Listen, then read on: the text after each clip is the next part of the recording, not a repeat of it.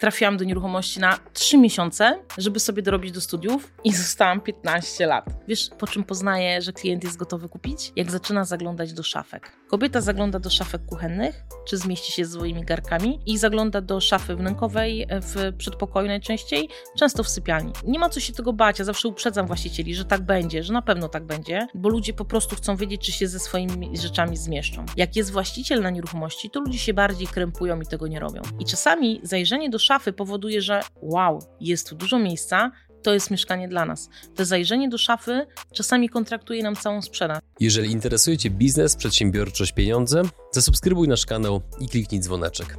Partnerami przygód przedsiębiorców są IBCCS Tax, spółki zagraniczne, ochrona majątku, podatki międzynarodowe, Fullbacks, kompleksowa obsługa importu z Chin oraz pomoc na każdym jego etapie, Fit Group, nowoczesne kamienice gwarancją przyszłości. Milky Ice. Budujemy sieć punktów z lodami w Dubaju i Abu Dhabi. YouTube dla biznesu. Wejdź na przygody.tv i zobacz, jak wiele mogłaby zyskać Twoja firma dzięki YouTube z naszą pomocą. Linki do partnerów znajdziecie w opisie filmu. Dzień dobry drodzy widzowie, Adrian Gorzycki, Przygody Przedsiębiorców.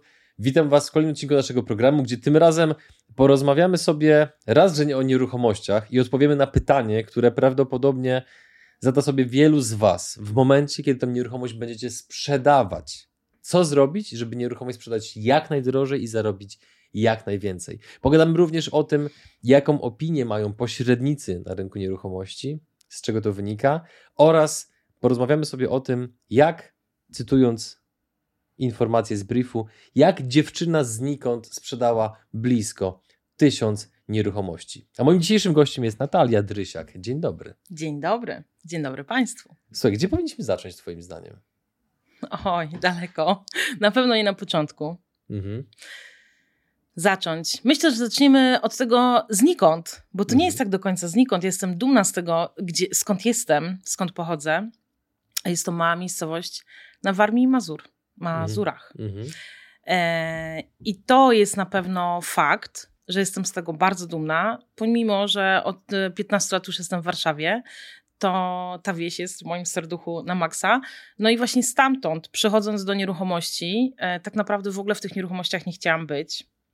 Myślę, że jak większość pośredników zostałam pośrednikiem z przypadku. I nagle pyk, tysiąc nieruchomości na koncie. Oj, to nie było takie pyk, zaraz do tego dojdziemy, hmm. ale powiem ci, no ja marzyłam o tym, żeby być kosmetologiem, kosmetyczką. Ja zawsze wiedziałam, że na usługach można dobrze zarobić i to było moje marzenie.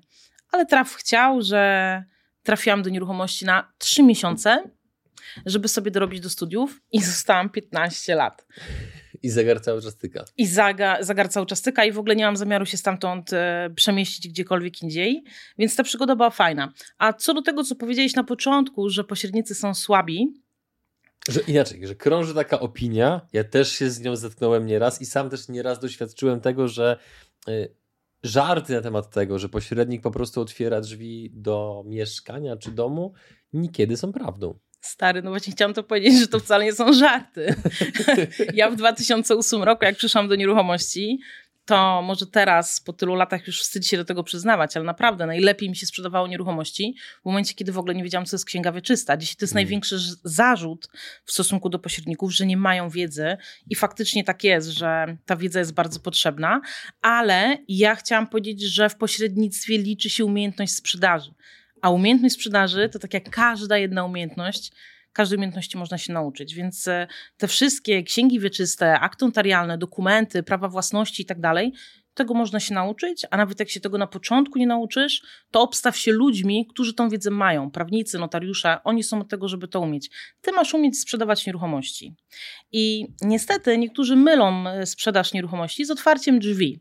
O tym sobie pewnie dzisiaj mhm. dużo powiemy. A powiedz mi, Twoim zdaniem, zawód pośrednika się kończy, czy to jeszcze rozkwitnie? No bo obserwujemy chociażby w motoryzacji taki trend, że coraz częściej można kupić auto z pominięciem de facto handlowca, z pominięciem dealera. Chociażby w takim modelu dość mocno działa, działa Tesla i wiem od kilku kolegów, którzy działają w różnych salonach samochodów, że ten trend stopniowo postępuje. Mm, nie masz obawy, że technologia wyeliminuje pośredników nieruchomości z rynku? Jestem jeszcze dość młodą osobą, więc wolałabym, żeby to się nie stało. Mhm.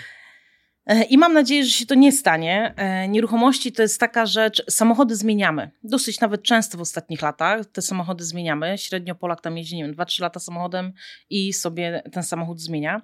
Nieruchomości też teoretycznie zmieniamy dosyć często, bo, bo średnio co 5-7 lat. Mm, natomiast jak spojrzymy na naszych rodziców, na naszych dziadków, to w tych nieruchomościach żyją z dziada pradziada i te nieruchomości jeszcze przechodzą na kolejnych spadkobierców.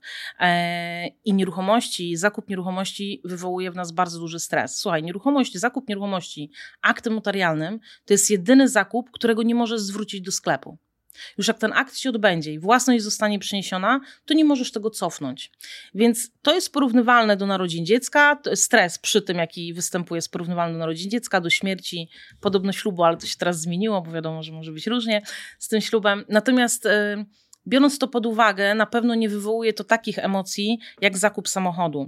E, a jeżeli e, inaczej, nie wywołuje to e, tak małych emocji jak zakup samochodu, zakup nieruchomości. W związku z tym, jeżeli te emocje są tak duże, to trzeba je z kimś współdzielić bo przy tak dużych emocjach popełnia się bardzo duże błędy.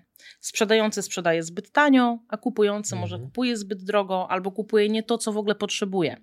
E, I w tym momencie fajnie, jak się pojawia ktoś trzeci, kto ma łeb na karku i pokaże ci, dlaczego warto tą nieruchomość kupić albo nie, albo że przepłacasz, albo że sprzedajesz za tanio, tak? Mhm. Więc tutaj myślę, że przez to jest szansa, że ten zawód nie wyginie. Pogadajmy chwilę mm, o samych pośrednikach, ale nie po to, żeby wieszać teraz psy na tym, że branża jest taka, a nie inna, tylko gdybyś na bazie swoich doświadczeń, no bo to robisz to kupę lat, wykonałaś setki transakcji, gdybyś miał na bazie swoich doświadczeń powiedzieć pośrednikom, którzy prawdopodobnie również oglądają ten materiał, drogi kolego, droga koleżanko po fachu, zmień to, to, to, bo to klienci postrzegają jako coś niewłaściwego, negatywnego i to ci przeszkadza w biznesie, a nie pomaga. Jakie są największe Twoim zdaniem błędy pośredników? Mm, skupienie się na potrzebach klienta to jest pierwszy duży błąd i bardzo duża presja na sprzedaż. Skupienie się na potrzebach klienta jest braku. błędem. Braku. Braku, okay, skupienia, okay. braku skupienia na potrzebach klientach jest bardzo dużym błędem. E, no i presja na sprzedaż. To są dwie rzeczy i brak umiejętnego liczenia. To jest kolejna rzecz, ale to już jakby mhm. mm, może przy następnym pytaniu. Rozwij proszę te, te, te dwa błędy. E, potrzeby klienta. Tak. E, prosta rzecz. Jeżeli mamy klienta kupującego, który chce kupić od nas nieruchomość, to e, bardzo często w wywiadzie, który e, pośrednicy przeprowadzają, albo przynajmniej powinni przeprowadzić na początku rozmowy z klientem, to jest pytanie o kasę, i o to, co klient chce kupić. Brakuje pytania, czego on tak naprawdę potrzebuje. Brakuje pytania, kto w tej nieruchomości będzie mieszkał. Jakie ta nieruchomość ma spełniać potrzeby. Ludzie, którzy decydują się na zmianę nieruchomości, to z jakiejś przyczyny się decydują na tą zmianę. I warto o to zapytać. Państwo dzisiaj gdzieś mieszkacie. Co spowodowało, że potrzebujecie tą nieruchomość zmienić? I czasami, wiesz, ja podam Ci taki przykład. E, obsługiwałam takie starsze małżeństwo i no, przychodzi ci para emerytów, tak, 70 plus. Szukają mieszkania mniejszego, sprzedali dom. Pierwsza myśl? No, pewnie jakieś dwa pokoje, żeby mieli sypialnię i salonik z kuchnią. Najlepiej parter, żeby wysoko nie musieli chodzić. Moje pytanie brzmiało, czy śpicie Państwo nadal razem? Hmm. Oczywiście to nie było pierwsze pytanie, które mhm. zadałam. Ale to pytanie e... pokazuje, jak bardzo próbujesz y, przeanalizować szeroko potrzeby tego klienta. Tak, wiesz dlaczego? To, to mnie nauczyło życie, bo ja nie lubię jeździć na pusto. Mi się nie podobają te wszystkie y, historie pod tytułem pokazałam 40 mieszkań i na końcu nie sprzedałam żadnej jednemu klientowi. Ja wolę pojechać raz i mu sprzedać. Ale żeby pojechać raz i mu sprzedać, to tego klienta muszę poznać. Pytanie, czy Państwo spicie, śpicie razem, odpowiedziało mi na pytanie, czy na pewno dwupokojowe mieszkanie dla tych klientów, co w pierwszej mojej podpowiedzi wynikało, że będzie ok, pokazało, że absolutnie to mieszkanie dla nich musi mieć dwie oddzielne sypialnie, bo bardzo dużo starszych ludzi już nie śpi razem. I, i, I, naprawdę wiele małżeństw w, w, podeszłym wieku już nie śpi razem. W związku z tym to pokazało. Pierwsze pytanie, na, odpowiedź na to pytanie była e, pani, że absolutnie, bo mąż tak strasznie chrapie, że nie ma szans. E, więc, więc oni potrzebowali dwóch sypialni. Co to spowodowało? Że szukaliśmy mieszkania trzypokojowego. Małego, ale trzypokojowego. I nie wchodzenie w takie szczegóły, to jest naprawdę jeden z miliona przykładów, tak? Ale nie wchodzenie w takie szczegóły, nie dania sobie tego czasu na to, żeby przeprowadzić tego prawdziwego, dobrego e, wywiadu z klientem, powoduje, że ten klient pogląda z nami kilkanaście nieruchomości i na końcu wystawia nam opinię, no niby nam pani dużo pokazała, ale no w żadnej nie było tego czegoś. Ale to coś trzeba zwyczajnie na świecie nazwać, tak? I to coś nazwiesz w momencie, kiedy zaczniesz drążyć temat. Wiele takich przykładów jest. Wiesz, y, mogę podać kolejny przykład, akurat ja sporo Proszę. klientów y, obsługuję starszych. Są takie różne zresztą osiedla na, no akurat pracuję na rynku warszawskim, więc mi będę przykłady podawała ze swojego Oczywiście. podwórka. Mm, e, to mamy takie niektóre nieruchomości, niektóre osiedla w ogóle kreowane już przez dewelopera na etapie, kiedy on je sprzedawał, że są to osiedla dla starszych ludzi. Czyli na przykład obok jest osiedle jakieś takie super premium, gdzie mieszkają młodzi ludzie z dziećmi, a obok fajnie by było, żeby mieszkała mamusia, która się tymi dziećmi będzie zajmowała. No i, i wiesz, przez te ostatnie e, parę lat, w sumie pięć, pracowałam bardzo dużo z klientem inwestycyjnym, tak zwanym fliperem. E, stąd też te m, prawie tysiąc transakcji, bo tu też pewnie niektórzy agenci, którzy nas oglądają, pośrednicy powiedzieli niemożliwe, kurwa, niemożliwe, jak ona to zrobiła w 5 lat, ale mm, no nikt nie bronił y, wejścia na fali, na tej fali popłynięcia, bo ostatnie 5 lat, no to głównie klient inwestycyjny Flipper, jak na początku ja mówiłam e, na różnych swoich szkoleniach, że e, dla pośredników, że na tym Flipperze można naprawdę fajne pieniądze zarabiać, tylko trzeba umieć ten Excel, który oni sobie tam przeliczają, to nikt w to nie wierzył i każdy na mnie tam lekko popluwał. A ty swoje zarobiłaś. A ja swoje zarobiłam. I dzisiaj jakby biorąc to pod uwagę, no faktycznie bardzo dużo nieruchomości trafiało do mnie od tych fliperów i, i zmierzam do tej starszej pani, bo akurat jedno z tych mieszkań było od fliperki, która zrobiła e, flipa i chciała go drogo sprzedać. No wiadomo, że zarabiamy na tym, że te mieszkanie wy, e, wykończymy, znaczy inwestor zarabia na tym, że wykończy. No i te mieszkanie stało 8 miesięcy, nikt go nie chciał kupić. Było mnóstwo prezentacji. Nie teraz, w dobie, kiedy jeszcze przed pandemią te nieruchomości hulały, tak? Bo teraz wiadomo, że ten Gdzie czas się... był rozgrzany. Tak. 8 miesięcy bardzo długo. Tego typu nieruchomość, tym bardziej, że to było w granicach 50 metrów, dwa pokoje, powinna pójść maksymalnie 3-4 tygodnie na rozgrzanym rynku.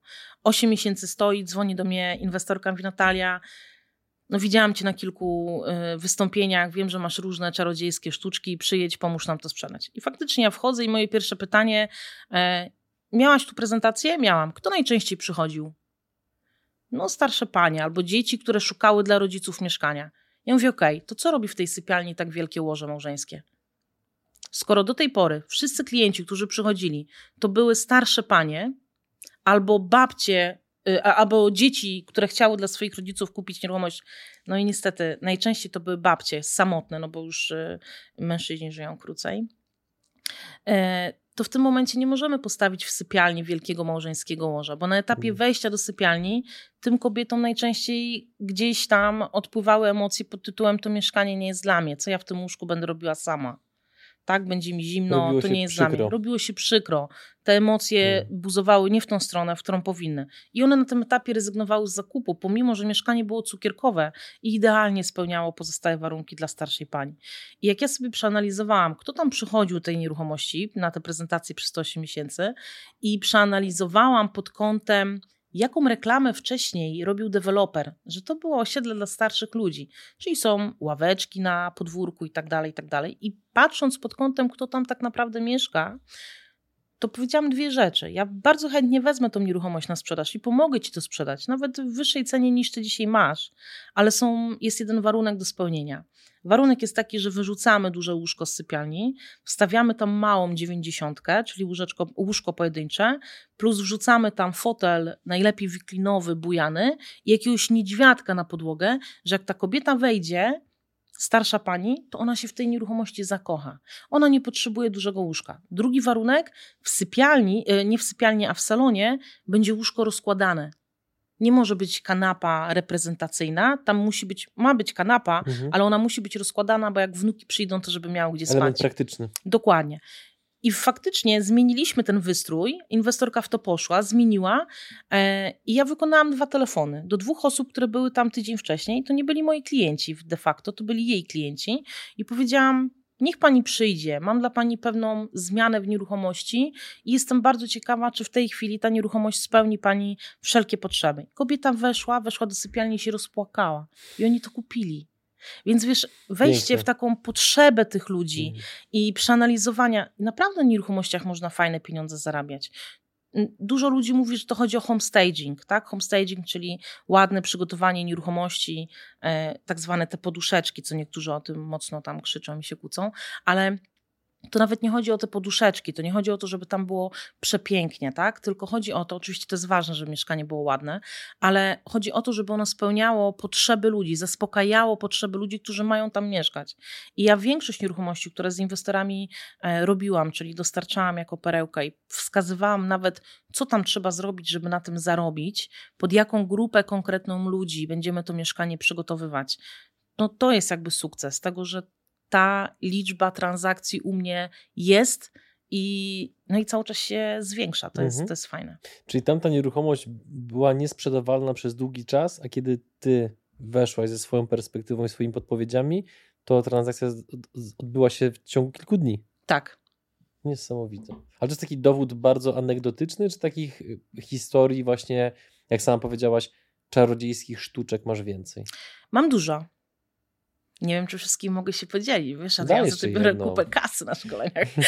ale, ale dam. Na przykład bardzo często to jest tak, to też jakby, mm, dam kilka w takim razie, bo chyba Proszę. ci polubiła. Dziękuję. Z wzajemnością. Ale e, na przykład bardzo częstym case'em w większości miast w Polsce, bo to bardzo często dostaję od różnych klientów z całej Polski, pytanie, co zrobić, żeby sprzedać mieszkanie na czwartym piętrze bez windy? Czwarte piętra bez windy, szczególnie w przypadku, no ja będę mówiła o tych flipach, bo, no bo te flipy zazwyczaj inwestorzy to kupują, kupują taniej. Z racji tego, że nie ma windy, jest to czwarte piętro, więc te mieszkania z automatu były tańsze. Nie każdy inwestor dobrze liczył, bo tu też się umówmy, nie każdy tam z tym Excelem był na pewno na, w jednej parze.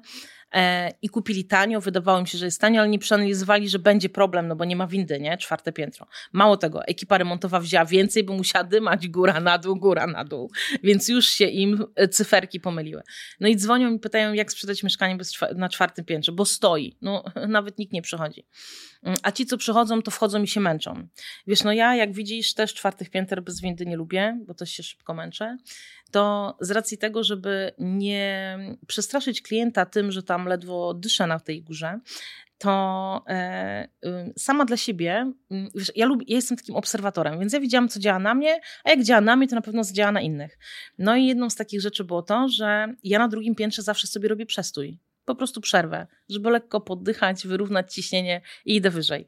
No i skoro działa to na mnie, to na klientów też musi. I wymyśliłam sobie, że na drugim piętrze będę robiła przerwy. No ale żeby zrobić przerwę na drugim piętrze, no to muszę coś mieć, no nie Jakiś zatrzymam powód. ludzi, tak? Więc pierwsza rzecz, drodzy pośrednicy, jeżeli mnie teraz oglądacie albo słuchacie, to pierwsza, najważniejsza rzecz jest taka, żeby sprzedać mieszkanie na czwartym piętrze bez windy, to po pierwsze po klientów trzeba zejść na dół. Nie można Mm. grzecznie siedzieć w nieruchomości na górze. Po klientów trzeba zejść na dół, zaczekać na nich przed klatką sodową i być tym prowadzącym wycieczkę. Czyli ja mówię, zapraszam Państwa za mną, poprowadzę. Wiesz, to też mm, nieraz to wynika z tego, że każdy mówi, no ale jak to, powinno klientów puścić się przodem. Gówno prawda. Klient idący przodem gubi się, on nie wie gdzie iść. Przecież on nie musi znać numeru mieszkania, tak? Czuję niepokój, niepewność. Dokładnie tak. Więc ja zawsze mówię, tylko ważne jest to, żeby się nie przepychać przed klientem, tylko mu powiedzieć, zapraszam, ja pójdę pierwsza, zapraszam Państwa za mną. I ja to robię z czystą premedytacją. Ja wiem, po co to robię, szczególnie jak mam czwarte piętro bez windy. Ja na tym drugim piętrze robię krótką pauzę. E, Teraz to już się zmądrzyłam i kupuję takiego kwiata. Mam takiego kwiata Beniamina kupionego dużego z małymi listkami i stawiam sobie go na tym drugim piętrze, bo to jest moja zachęta. Czyli ja się na tym drugim piętrze zatrzymuję i mówię, proszę zobaczyć, fajni sąsiedzi dbają o kwiaty, nic nie usycha, teraz mamy sztucznego, to to już jest w ogóle hit, nie? Ludzie sprawdzają i mówią, jest okej, nie? Więc nie usycha, no bo sztuczne, ale Mhm. Ale mało z klientów to wie. Ale chodzi o to, żeby na tym drugim piętrze, jak nie masz kwiata, zrób mimo wszystko pauzę. Zapytaj, zagadaj coś na temat klatki schodowej. Nawet jeżeli ona jest brzydka, to zatrzymaj się na tym drugim piętrze i powiedz wprost. Proszę zwrócić uwagę, że klatka może nie jest w najlepszym stanie, ale sprawdź, kiedy będzie remontowana i to powiedz ludziom, że w planach jest, że na przykład współ- spółdzielnia albo wspólnota ma w planach e, tą klatkę wyremontować. Chodzi o to, żeby ta pauza była krótka. To nie musi być długie. To wystarczy 30 sekund. 30 sekund dla ciebie i dla klienta, po to, żeby wyrównać oddech i zwolnić puls. Bo w Hmm. tym momencie, jak oni wchodzą na kolejne dwa piętra, to wchodzą tak, jakby wchodzili z parteru. Jak wyrównasz puls, no to idzie się łatwiej. Jak wchodzą na te czwarte piętro, to pierwsza ich reakcja, pierwsza ich reakcja jest taka, że kurde, niby czwarte piętro, ale jakoś w ogóle nie czuć tego, że to czwarte piętro. Mówię to naprawdę z wielu, wielu przypadków, bo najczęściej było tak, że jak wchodziłam te czwarte piętro z tymi klientami, a jeszcze nieraz oni mnie gubili, bo szli jakoś szybciej, E, więc ja zanim tam do nich doszłam, to zanim ja oddech złapałam i oni, to było o kurwa, jak wysoko, nie? Oj, przepraszam. Nie Ale- szkodzi. Ale generalnie tak jest, że, że, że ta pauza, te naprawdę 30 sekund, kwiatek na schodach działa cuda. Mhm. Nic wielkiego, a taka drobna rzecz powoduje, że ludzie nie zwracają na to uwagi. Mhm. To idąc dalej, jak sprzedać nieruchomość jak najdrożej? Jakie masz czary w tym obszarze? Ja zazwyczaj e, robię tak, że najpierw jadę sobie do tej nieruchomości i zastanawiam się, kto ją kupi. Ja robię audyt pod kątem, kto w tej lokalizacji mieszka i jakiego klienta najbogatszego jestem w stanie tu ściągnąć i czym. Znamy też e, amerykańskich naukowców, oni bardzo dużo lubią robić badań. Ja takie jedno z badań przeczytałam, że 70% społeczeństwa na świecie jest wzrokowcami, więc to co ładne, to się szybciej kupuje. Więc pierwszą rzeczą, którą robię, to przede wszystkim te nieruchomości ocieplam. E, Jeżeli one są od fliperów, to wiadomo, one są ładne po remoncie, one jeszcze czasem śmierdzą tym remontem i dla niektórych pachną, ale pamiętajmy, że dużo osób jest alergikami, więc specjalnie powiedziałam śmierdzą remontem. Mm, Więc pierwsza rzecz wietrze nieruchomości. Druga rzecz przygotowuję je pod kątem takim, że je ocieplam, bo one są po prostu puste, więc daję dużo roślin. E, Dbam o to, żeby w nieruchomości było na czym usiąść. E, Dbam o to, żeby było przytulnie. E, Natomiast jeżeli mieszkanie jest zamieszkałe i ktoś w tych nieruchomościach mieszka na co dzień, więc czuć czasami bigosem, czasami kotletem, czasami dziecko coś narozwala, to w pierwszej kolejności odpersonaliz- odpersonalizowuję Mhm. ofertę. Tak? Mhm. Takie bardzo trudne słowo, ale to po prostu robię. I w tym momencie mm, zabieram wszystkie rzeczy, które mogą się wiązać z tą rodziną. E, wszystko tak naprawdę znika. Może nie wszystko, no bo ci ludzie tam mieszkają, ale podam przykład łazienki.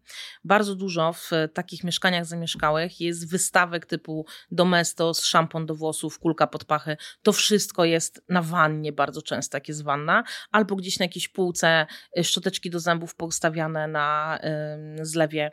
E, To musi zniknąć, bo to nie zachęca do zakupu. Mało tego, to świadczy o tym, że ktoś tu mieszka. A jak ktoś tu mieszka, tak jak chce, to my nie musimy tak mieszkać. I w tym momencie czujemy się niekomfortowo. Więc e, ja zawsze zachęcam ludzi do kilku rzeczy. Pierwsza rzecz to jest taka, żeby odpersonalizować e, nieruchomość. Druga, przygotować ją pod konkretną grupę odbiorców, typu nie wiem, jak mamy na przykład e, nieruchomości, gdzie przygotowuję typowo pod na przykład parę homoseksualną, e, to w tym momencie, jeżeli wiem, że będą to mężczyźni, to wszystko przygotowuję pod nich. Tak? E, Przykład? Obraz, obrazy Mhm. typowo dla mężczyzn, e, kwiaty, te długie szable. Mm, Jeżeli chodzi o prysznicę, no to fajnie, bo jakby była wysoka deszczownica, też zwracam uwagę e, na blaty kuchenne. Mężczyźni lubią gotować. Jeżeli mamy mieszkanie, gdzie są niskie blaty kuchenne i tego już nie zmienimy, nisko e, pod kobietę robione, no to już nie będę tego promowała dla mężczyzn takiego mieszkania, dlatego że jak mężczyzna przyjdzie i stanie przy tym blacie, to on już wie, że dla niego jest za nisko. Czyli Jeżeli, jeżeli w, tym, w tej parze nie pojawi się kobieta, no to oni we dwóch z automatu to skreślają. Wiesz, to chodzi o podświadomość. Jeżeli coś w tej nieruchomości nie będzie pasowało, to oni jej nie kupią, nawet nie wiedząc, dlaczego jej nie kupują. Skąd wiesz, że klientem są homoseksualiści? No poznaję to. A po czym? Eee, Przede wszystkim po zachowaniu. Po drugie, e, są takie lokalizacje, gdzie jest ich więcej, gdzie oni lubią być w swoim kręgu. E, Tak jak, nie wiem, podam przykład Wólki Kosowskiej e, pod Warszawą, gdzie mamy mnóstwo Koreańców, tak? Bo, bo po prostu oni żyją enklawą. I, I w tym wypadku też tak jest. Są lokalizacje, które sprzyjają do życia. Są takie lokalizacje, gdzie ci ludzie się po prostu gorzej czują, bo nie wiem, rzuca ktoś w nimi jajkiem i, i krytykuje ich życie i swobodę, a są lokalizacje, w których mogą swobodnie sobie żyć. I w tym momencie, no będąc pośrednikiem, ja muszę wiedzieć, gdzie taka para może zamieszkać, a gdzie nie, żeby ona komfortowo żyła. Mało tego, jak ona będzie komfortowo żyła i będzie zadowolona z zakupu, to ona mnie poleci. Więc ja muszę zadbać o to, żeby ona chciała tam żyć. Ja bardzo dużo takich klientów obsługuję, mhm. e, no bo właśnie pod nich robimy bardzo często mieszkania. Najczęściej te mieszkania, które były robione, to były takie słodko pierdzące dla rodzin z dziećmi, a brakowało, e, słuchaj, to nawet nie chodzi o homoseksualistów.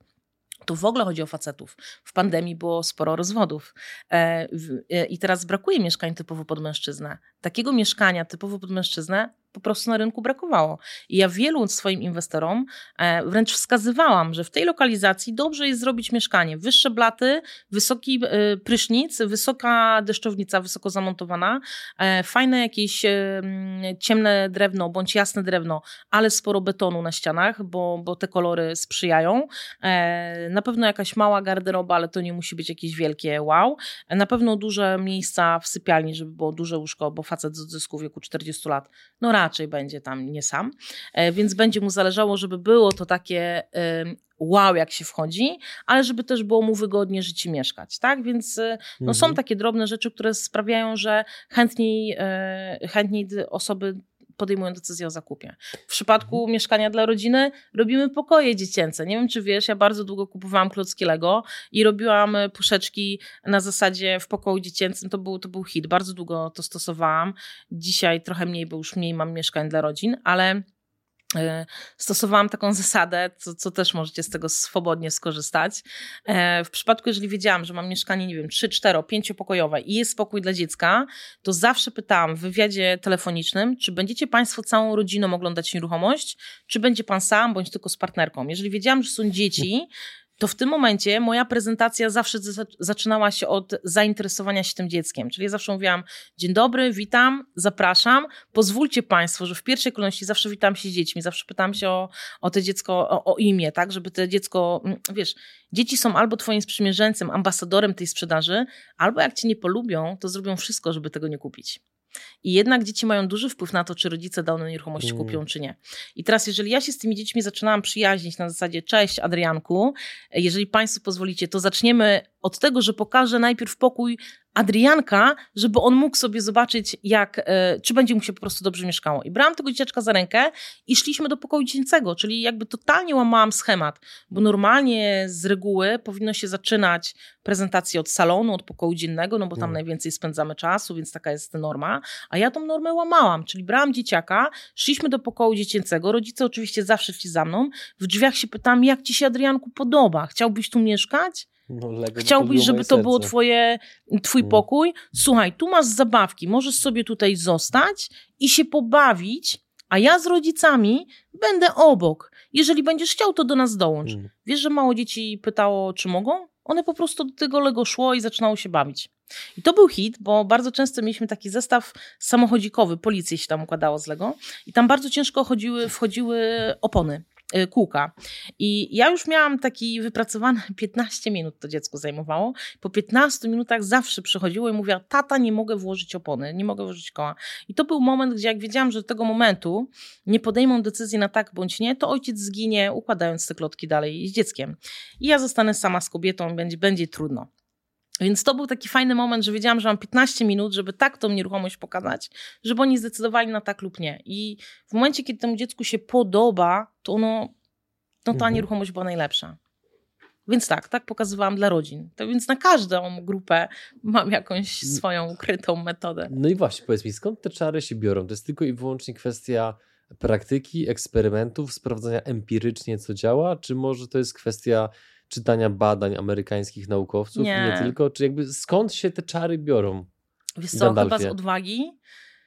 Z odwagi do tego, że pozwalam sobie na eksperymenty. Z odwagi do tego, że mam czas na prześledzenie tego, do czego ta nieruchomość pasuje. Do, do, do, czego, do kogo ta nieruchomość pasuje. E, ja pracuję z klientami na wyłączność, czyli ja pracuję po pierwsze dla jednej strony, nie wiem, może to jest istotne, żeby w ogóle to Mhm. na początku powiedzieć, bo na rynku nieruchomości, o, to będzie też odpowiedź na pytanie, dlaczego niektórzy pośrednicy są chujowi, ale, gen- Mhm. ym, tak, powiedziałaś Ale- to na głos. ale, ale może to zmienimy dzięki temu, bo taką mam misję od kilku lat, szczególnie jak przyszłam już na swoje, e, na swoją, na swoją działalność, w sensie na swoje biuro. Ilu To mam- pośredników przeszło przez twoje szkolenia? Oj, e, z około 500. No to, no to, to masz sporo. istotny wpływ na branżę w Tak. Polsce prawdopodobnie. To była taka moja misja, żeby po prostu odczarować Mm. ten świat, bo ja lubię, jak ludzie o mnie dobrze mówią, po prostu. I dbam o to, żeby tak było. I e, no, ja jestem pośrednikiem, praktykiem, czyli ja szkolę, ale szkolę tego, co jest. I naprawdę powiem Ci też taką anegdotę, że mam takich kursantów, którzy do mnie wracają e, co roku, co pół roku, bo oni mówią, że przychodzą niby na to samo szkolenie, ale dostają inną wiedzę, bo jakby ja te szkolenia dostosowuję do obecnego trendu na rynku. Bardzo mocno. Mm. Bo to, co działało 10 lat temu, 5 lat temu, pół roku temu, to już dzisiaj nie działa. Dzisiaj trzeba naprawdę iść e, po zupełnie inne metody. Jeżeli dzisiaj ktoś myśli, że wystarczy wrzucić ofertę na portale i klient zadzwoni sam, to się grubo myli, bo to już nie jest ten czas. Mhm. A Lego działa za, cały czas? E, Lego działa, natomiast mm, no, mam trochę mniej nieruchomości pod rodzinę Aha. w tej chwili, więc, więc mniej, mniej korzystam z Lego. E, Teraz dużo mam ofert pod klientów inwestycyjnych, pod klientów ze wschodu, pod klienta, Mm. e, który po prostu szuka tu nieruchomości, żeby się tu zagnieździć Mhm. na dłużej. E, I mamy sporo takich nieruchomości, gdzie no nie kupują rodziny, a kupują mm, bardziej bogatsze pary, jeszcze, jeszcze bez dzieci. Nie? Odpowiem jeszcze na to e, ważne, żebyśmy wiedzieli, jak to wygląda. Tak. Skąd to jest, że ja w ogóle mogę sobie poczarować na tych nieruchomościach. Jest grupa agentów, pośredników, która pracuje na tak zwanych umowach zwykłych, inaczej zwanych otwartych. Znaczy to, że daną nieruchomość może sprzedawać ten agent, stu innych, plus jeszcze Mhm. właściciel bezpośrednio. Druga grupa to są tacy pośrednicy jak ja, którzy pracują na umowie z klauzulą wyłączności, tak zwaną umową ekskluzywną. I teraz na czym to polega? Polega to na tym, że jestem wyłącznym agentem, który dla tego klienta pracuje i e, jakby jest odpowiedzialny za sprzedaż. I w tym momencie ja wiem, mam gwarancję, że ja dostanę kasę, bo tak mam skonstruowaną umowę, że ja ją na pewno dostanę. I w tym momencie ja mam czas na to, żeby tą nieruchomość na tyle przeanalizować. To jest po pierwsze gwarancja dla mnie, ale też duża odpowiedzialność, bo skoro ja jestem jedyna odpowiedzialna i mam za to dostać pieniądze, to muszę stanąć na głowie, żeby tą nieruchomość sprzedać. Bo inaczej wiadomo, kto będzie winny. Dokładnie. To chodzi o to właśnie nierozmywanie odpowiedzialności, co się bardzo często zdarza przy dużych biurach nieruchomości. Tak? W tych mniejszych biurach jest tak, że no, jest agent z imieniem, nazwiskiem, on ma wyłączność, on za to wszystko odpowiada.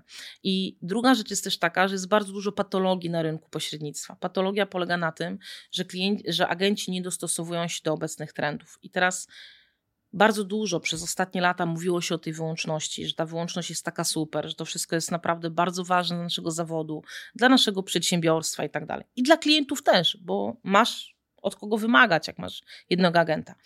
Tylko, że niektórzy agenci nie do końca wiedzą, jak to poprawnie zrobić. Na przykład niektórzy podpisują umowę, nie wiem, na trzy miesiące z klientem. To fajne było rok temu. Wiesz, ja miałam skuteczność 21 dni. Od momentu wystawienia oferty na rynku jeszcze rok temu do podpisania umowy przedwstępnej ja miałam 21 dni. Taką miałam skuteczność. Dzisiaj ten czas się mocno wydłużył. I rok temu, czy pół roku temu jeszcze, mogłam sobie podpisywać umowy na trzy miesiące. Tak, w 2021 roku jeszcze to świetnie działało, ale w 2020 roku, 2022 roku rynek się mocno zmienił. I teraz agent, który wchodzi do klienta i podpisuje umowę na wyłączność na trzy miesiące, wywala kupę kasy, bo najdroższe jest przygotowanie nieruchomości i marketing, to tak naprawdę mocno traci i robi bardzo duży syf na rynku, bo po trzech miesiącach on nie jest w stanie znaleźć tego klienta. Więc co się dzieje? Klient zaczyna mówić, no umowa nam wygasła, pan nie sprzedał, czyli tak naprawdę ta wyłączność nie działa, a pan obiecywał. A co robi agent? Agent mówi, kurde, no kolejna nieruchomość, którą podpisałem na wyłączność, miało być tak zajebiście, a tak naprawdę straciłem kupę kasy, a sprzedaży nie ma. Więc co robi przy następnej nieruchomości? Ogranicza budżet na jej przygotowanie, na jej marketing, więc jeszcze bardziej strzela sobie w Mm. kolano.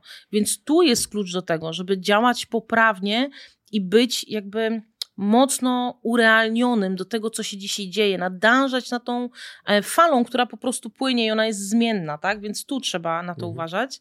I kolejna rzecz jest taka, że ja pracuję dla jednej strony, czyli nie pobieram wynagrodzenia z dwóch stron, co też niestety jest bardzo często źle odbierane na rynku nieruchomości. Ja to rozumiem przy, od, ze strony klientu, bo... Bo klient nie kogo reprezentujesz tak naprawdę, nie? Dokładnie, dla kogo pracujesz? Mhm. Pracujesz dla sprzedającego, żeby sprzedał drogo, czy dla kupującego, żeby tanio kupił? No można Mm. powiedzieć, no dla nikogo, w sensie tylko kojarzę strony zgodnie z ustawą, ale, no ale to chyba nie o to chodzi, nie? Chcemy dosyć sporą prowizję, w związku z tym no, dobrze by było się określić, to po pierwsze. Po drugie, to też zaznaczam, e, dla tych, którzy zaraz powiedzą, no tak, taka mądra, ale ciekawe ile zarabia. Nie zarabiam mniej od tych, którzy biorą z dwóch stron. Bo wbrew pozorom, przy wyłączności, ja mam te same pieniądze, co oni mają na. Tylko, że nie dzielę tego na dwie strony. I mało tego, dzięki temu, że pracuję dla tej osoby, która mnie wynajęła, podpisała ze mną umowę na wyłączność i dla niej pracuję, ona mi płaci za to, to ja naprawdę jestem pośrednikiem, a nie strażnikiem adresu. Mało tego. Ja nie stoję pod. Strażnik adresu. No, ale tak jest. Słuchaj, no. Jedyną wartością dla agenta, który pracuje dla dwóch stron, to jest wartość taka, że on zna adres nieruchomości, którą klienci chcą kupić. No bo zarówno sprzedający chętnie by go ominął, jak i kupujący by go ominął. Jeszcze jak sprzedający widzi, że my coś dla niego robimy, to i mówi, no dobra, należą ci się. Ale kupujący, który znalazł ofertę w internecie, to on nie bardzo widzi, za co ma nam zapłacić Mm. tak? On naprawdę nie widzi, przecież sam sobie tą ofertę znalazł. Więc tak naprawdę y, ja wiem, że dużo agentów zaraz mi napisze, że ale no nie jest tak do końca, że ma, wiemy, co robimy dla klienta kupującego, bo na przykład otwieramy drzwi, jak ma klient y, kredyt hipoteczny, no, y, przyjdzie na przykład rzeczoznawca z banku, tak? Ale ja też to robię, tylko robię to w ramach sprzedaży dla sprzedającego, tak? Bo to po prostu wszystko wpływa na to, że transakcja na końcu będzie albo jej nie będzie. Więc y, i pieniądze są te same, tak? Średnia prowizja w, na rynku polskim to jest w granicach między 3% a 5%, to jest standard. I czy to bierzesz od jednej strony, czy to bierzesz dzieląc po dwie strony, dwa z jednej, dwa z drugiej, nie ma to znaczenia. A komfort pracy jest niesamowity, zarówno dla mnie, jak i dla klientów. Mhm. Wiesz, klienci nie mają wtedy wspólnego celu ominąć agenta. Mm. Więc to jest ważne, tak? Więc ja, ja współgram z jedną stroną. Mało tego, ja mam, może to teraz trochę brzydko zabrzmi, ale ja nie mam parcia na to, żeby wchodzić ludziom w dupę. Bo jeżeli ja mam zagwarantowaną kasę od sprzedającego, to klient kupujący, który do mnie przychodzi, no to ja nie muszę y, być na każde jego zawołanie. Ja mogę pokazać wręcz nawet. Pamiętaj, że, znaczy pamiętaj, pewnie ty to wiesz i większość, która nas słucha albo ogląda, to też to wie. Uciekający króliczek jest bardziej chciany i biegnie się za nim szybciej niż ten, który siedzi i się przed nami rozłożył. Więc mam tą metodę i tą możliwość takiej pracy, że jeżeli ja pokazuję klientowi kupującemu, że możesz kupić, ale nie musisz, bo nie jesteś moim klientem, ja pracuję dla sprzedającego i dla mnie najważniejsze jest, żeby uzyskać dla niego jak największe, e, najlepsze warunki, które sobie wcześniej z nim ustaliłam, no to, no to ten kupujący nie bardzo ma jakby możliwość, wiesz, negocjowania, tak? No bo Mhm. to ja stoję na przeszkodzie, żeby sprzedać jak najdrożej. Co powinien pomyśleć sprzedający nieruchomość, kiedy słyszy od klienta, musimy się zastanowić? No ja zadaję to magiczne pyta- e, kolejną odpowiedź, magiczne pytanie, nad czym się będziecie Państwo zastanawiać? No, czy to jest dla nas, czy, czy, czy na pewno, czy nie ma nic lepszego na rynku? Mhm. Ile Państwo obejrzeliście już nieruchomości? No, kilka. I na w porównaniu do tych, które obejrzeliście, jak ta nieruchomość wypada? No, tak całkiem dobrze. Co jest w niej najbardziej na plus? Okej. I w ten sposób drążysz, drążysz I dochodzimy do, sedna? cela, do celu, Mhm. który tak naprawdę nam mówi, nad czym będą się zastanawiali. Ale nie zostawiasz tego na zasadzie, ktoś mówi, musimy się zastanowić, a ty mówisz, dobrze, to ja czekam na telefon. Nie. Tylko drążysz. Nie mamy na to czasu. Ja nie mam na to czasu. Ja Mhm. lubię szybki sukces. I nie mam na to czasu. Ja po prostu dopinam sprzedaż pytaniami. Mhm. E, Mało tego, mm, bardzo często jest tak, że ja na te pytania już znam odpowiedź, zanim oni do mnie weszli, bo kluczowe jest zrobienie wywiadu z klientem i to jest też hit, bo mm, bardzo często sprzedający mówi, no tak, ale wie pani, pani, co pani tu może dla mnie zrobić, dlaczego miałbym spracować z panią, dlaczego mam pani zapłacić taką prowizję, nie inną, przecież mogę zrobić to sam. I to jest prawda. Ja zawsze klientom przyznaję rację. Prawdą jest to, że może pan sobie wziąć najlepszego fotografa w mieście, żeby zrobił piękne sprzedażowe zdjęcia. Może pan wziąć dobrą homestagerkę, która odpersonalizuje ofertę, przygotuje ją i będzie naprawdę cudo. Może pan sobie wybrać jakieś najlepsze portale, które nieruchomość sprzedają. Mało tego, może pan sobie nawet re- zrobić reklamę w social mediach, bo przecież to też jest płatne, dostępne dla wszystkich, tak? Może pan przyjść, nie wiem, do Adriana Gorzyckiego i zaproponować mu, żeby zareklamował tą ofertę na YouTubie, tak? I więc wszystkie te rzeczy. Są jak najbardziej dostępne. Tylko różnica jest taka, że jak klient kupujący dzwoni do ciebie jako właściciela, to ty nie bardzo masz możliwość zapytania go, a na czym państwu zależy w tej nieruchomości? A dlaczego państwo wybraliście akurat tą? A do kiedy państwo chcecie kupić? A jak będziecie finansować? A jest coś konkretnego, co w tej nieruchomości musi być, żebyście państwo chcieli ją kupić po obejrzeniu? Na czym Państwu najbardziej zależy podczas oglądania? Co byście konkretnie chcieli w tej nieruchomości zobaczyć? Jest coś, co musiałabym dla Państwa sprawdzić? Klient sprzedający o to nie, nie zapyta, bo klient kupujący powie, ale o co panu chodzi, tak? Jakby nie ma potrzeby, nie, ma, mhm. nie ma podstawy do takich pytań. A teraz, jeżeli mnie zapyta klient kupujący, po co to pani wiedzieć, to powiem, proszę pana, to dzwonił się pan do pośrednika. Ja mam zarówno tą ofertę, jak i wiele innych. Jeżeli poznam pana potrzeby, to może się okazać, że zaprezentuję panu tą ofertę, którą pan mhm. wybrał, ale może będę miała też jeszcze lepszą. Oczywiście nigdy nie mam lepszej, bo skoro klient wybrał tą konkretną, to znaczy, że ta spełnia jego potrzeby. I on zapomina na końcu o tym, że ja jeszcze mu coś obiecam, że, znaczy ja mu nie obiecuję, że będzie coś innego, bo najczęściej Mówisz jest tak, że... o możliwości. O możliwości. Więc on bardzo często wiedząc, że ja mam dostęp do jeszcze innych ofert, zaczyna się przede mną otwierać. I teraz im więcej ja się od niego dowiem, tym mam dużo lepszą prezentację nieruchomości. Mm. Mało tego, jak właściciel sprzedaje sam, to raczej nieruchomość nie będzie pusta. Więc ten klient kupujący nie będzie miał możliwości pooglądania sobie tej nieruchomości samemu, no bo właściciel w niej będzie.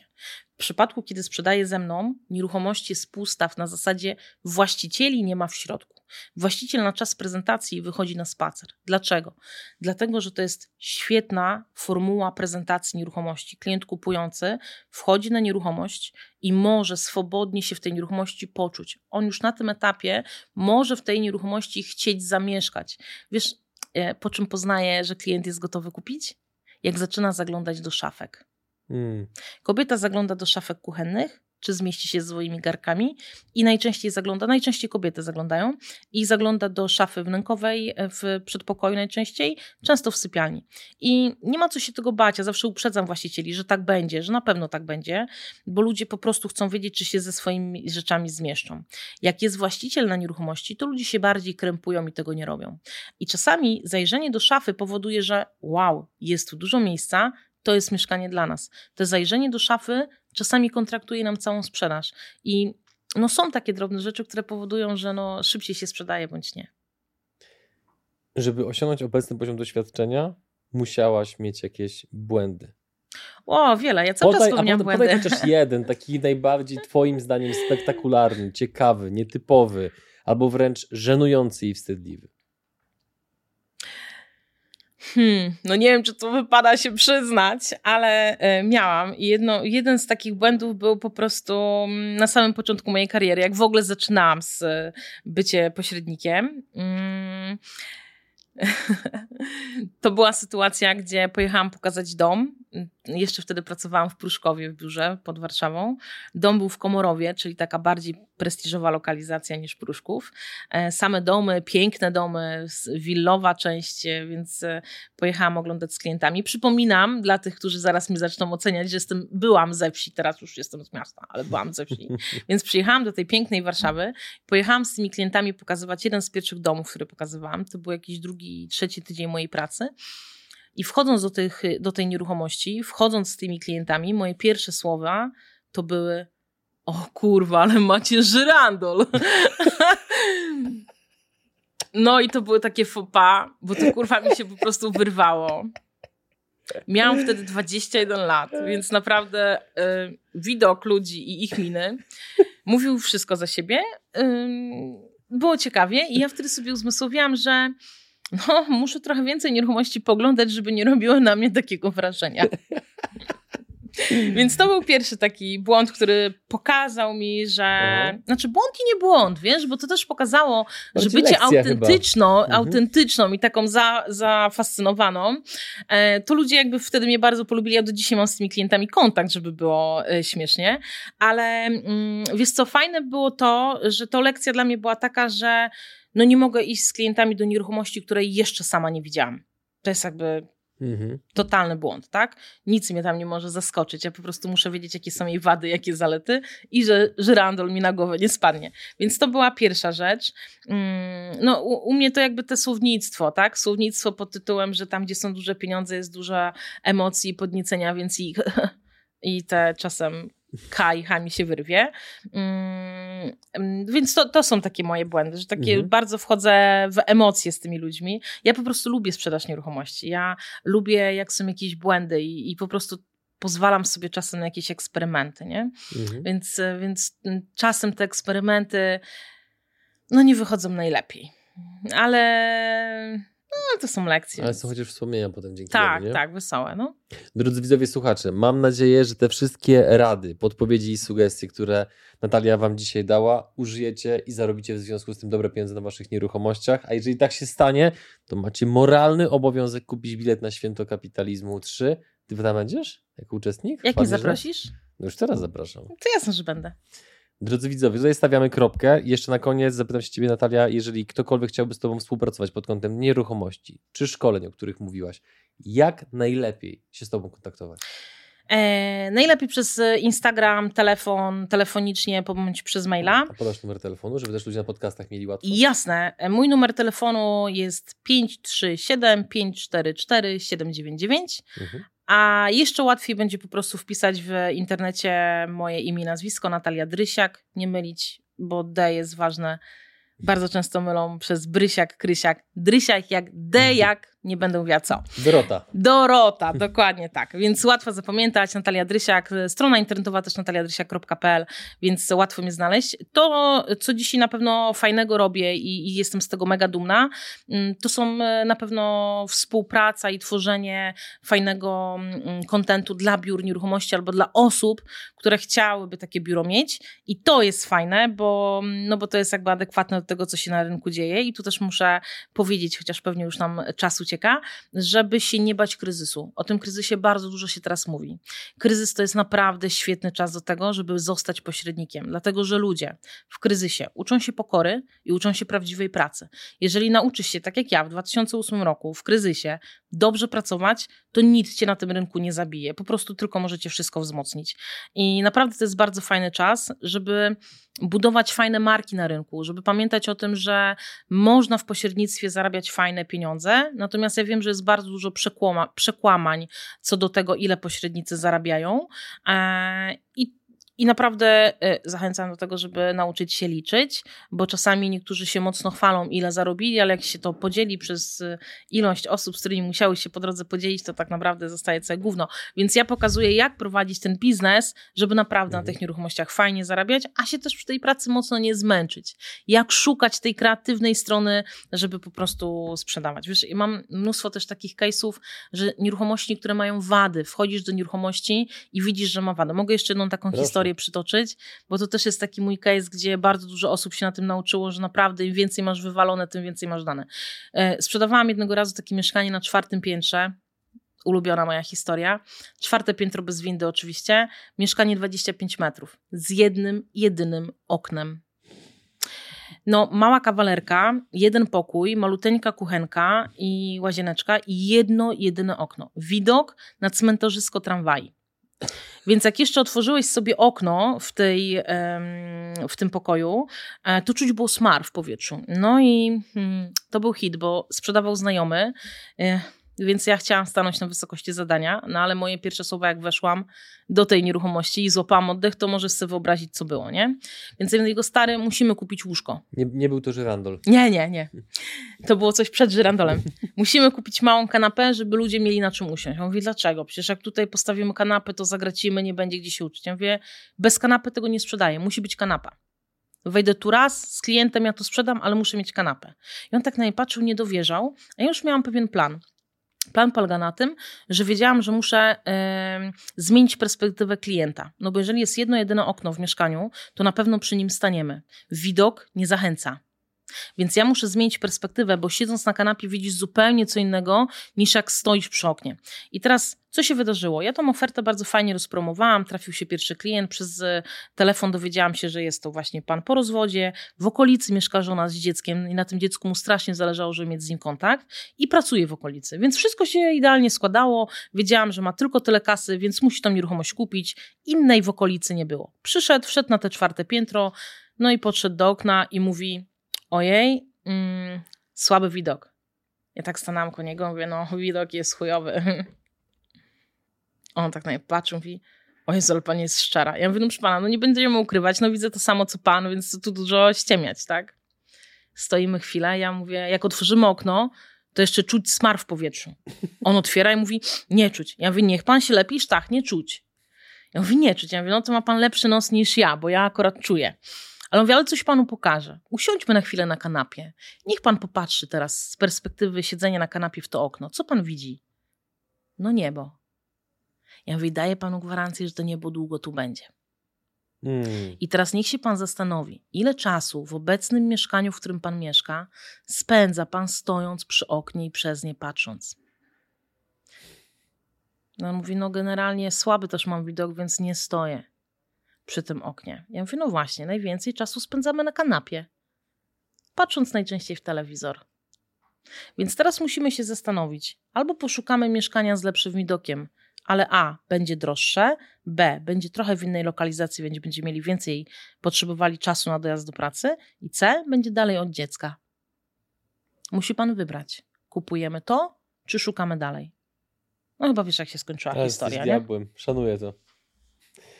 Drodzy widzowie, słuchacze, moim gościem dzisiaj była Natalia Drysiak. Dziękuję Ci za ogromną lekkość wypowiedzi i masę praktycznych porad, na których myślę, że skorzysta wiele osób. Bardzo dziękuję. Dziękuję również. Dziękuję Państwu za czas i uwagę.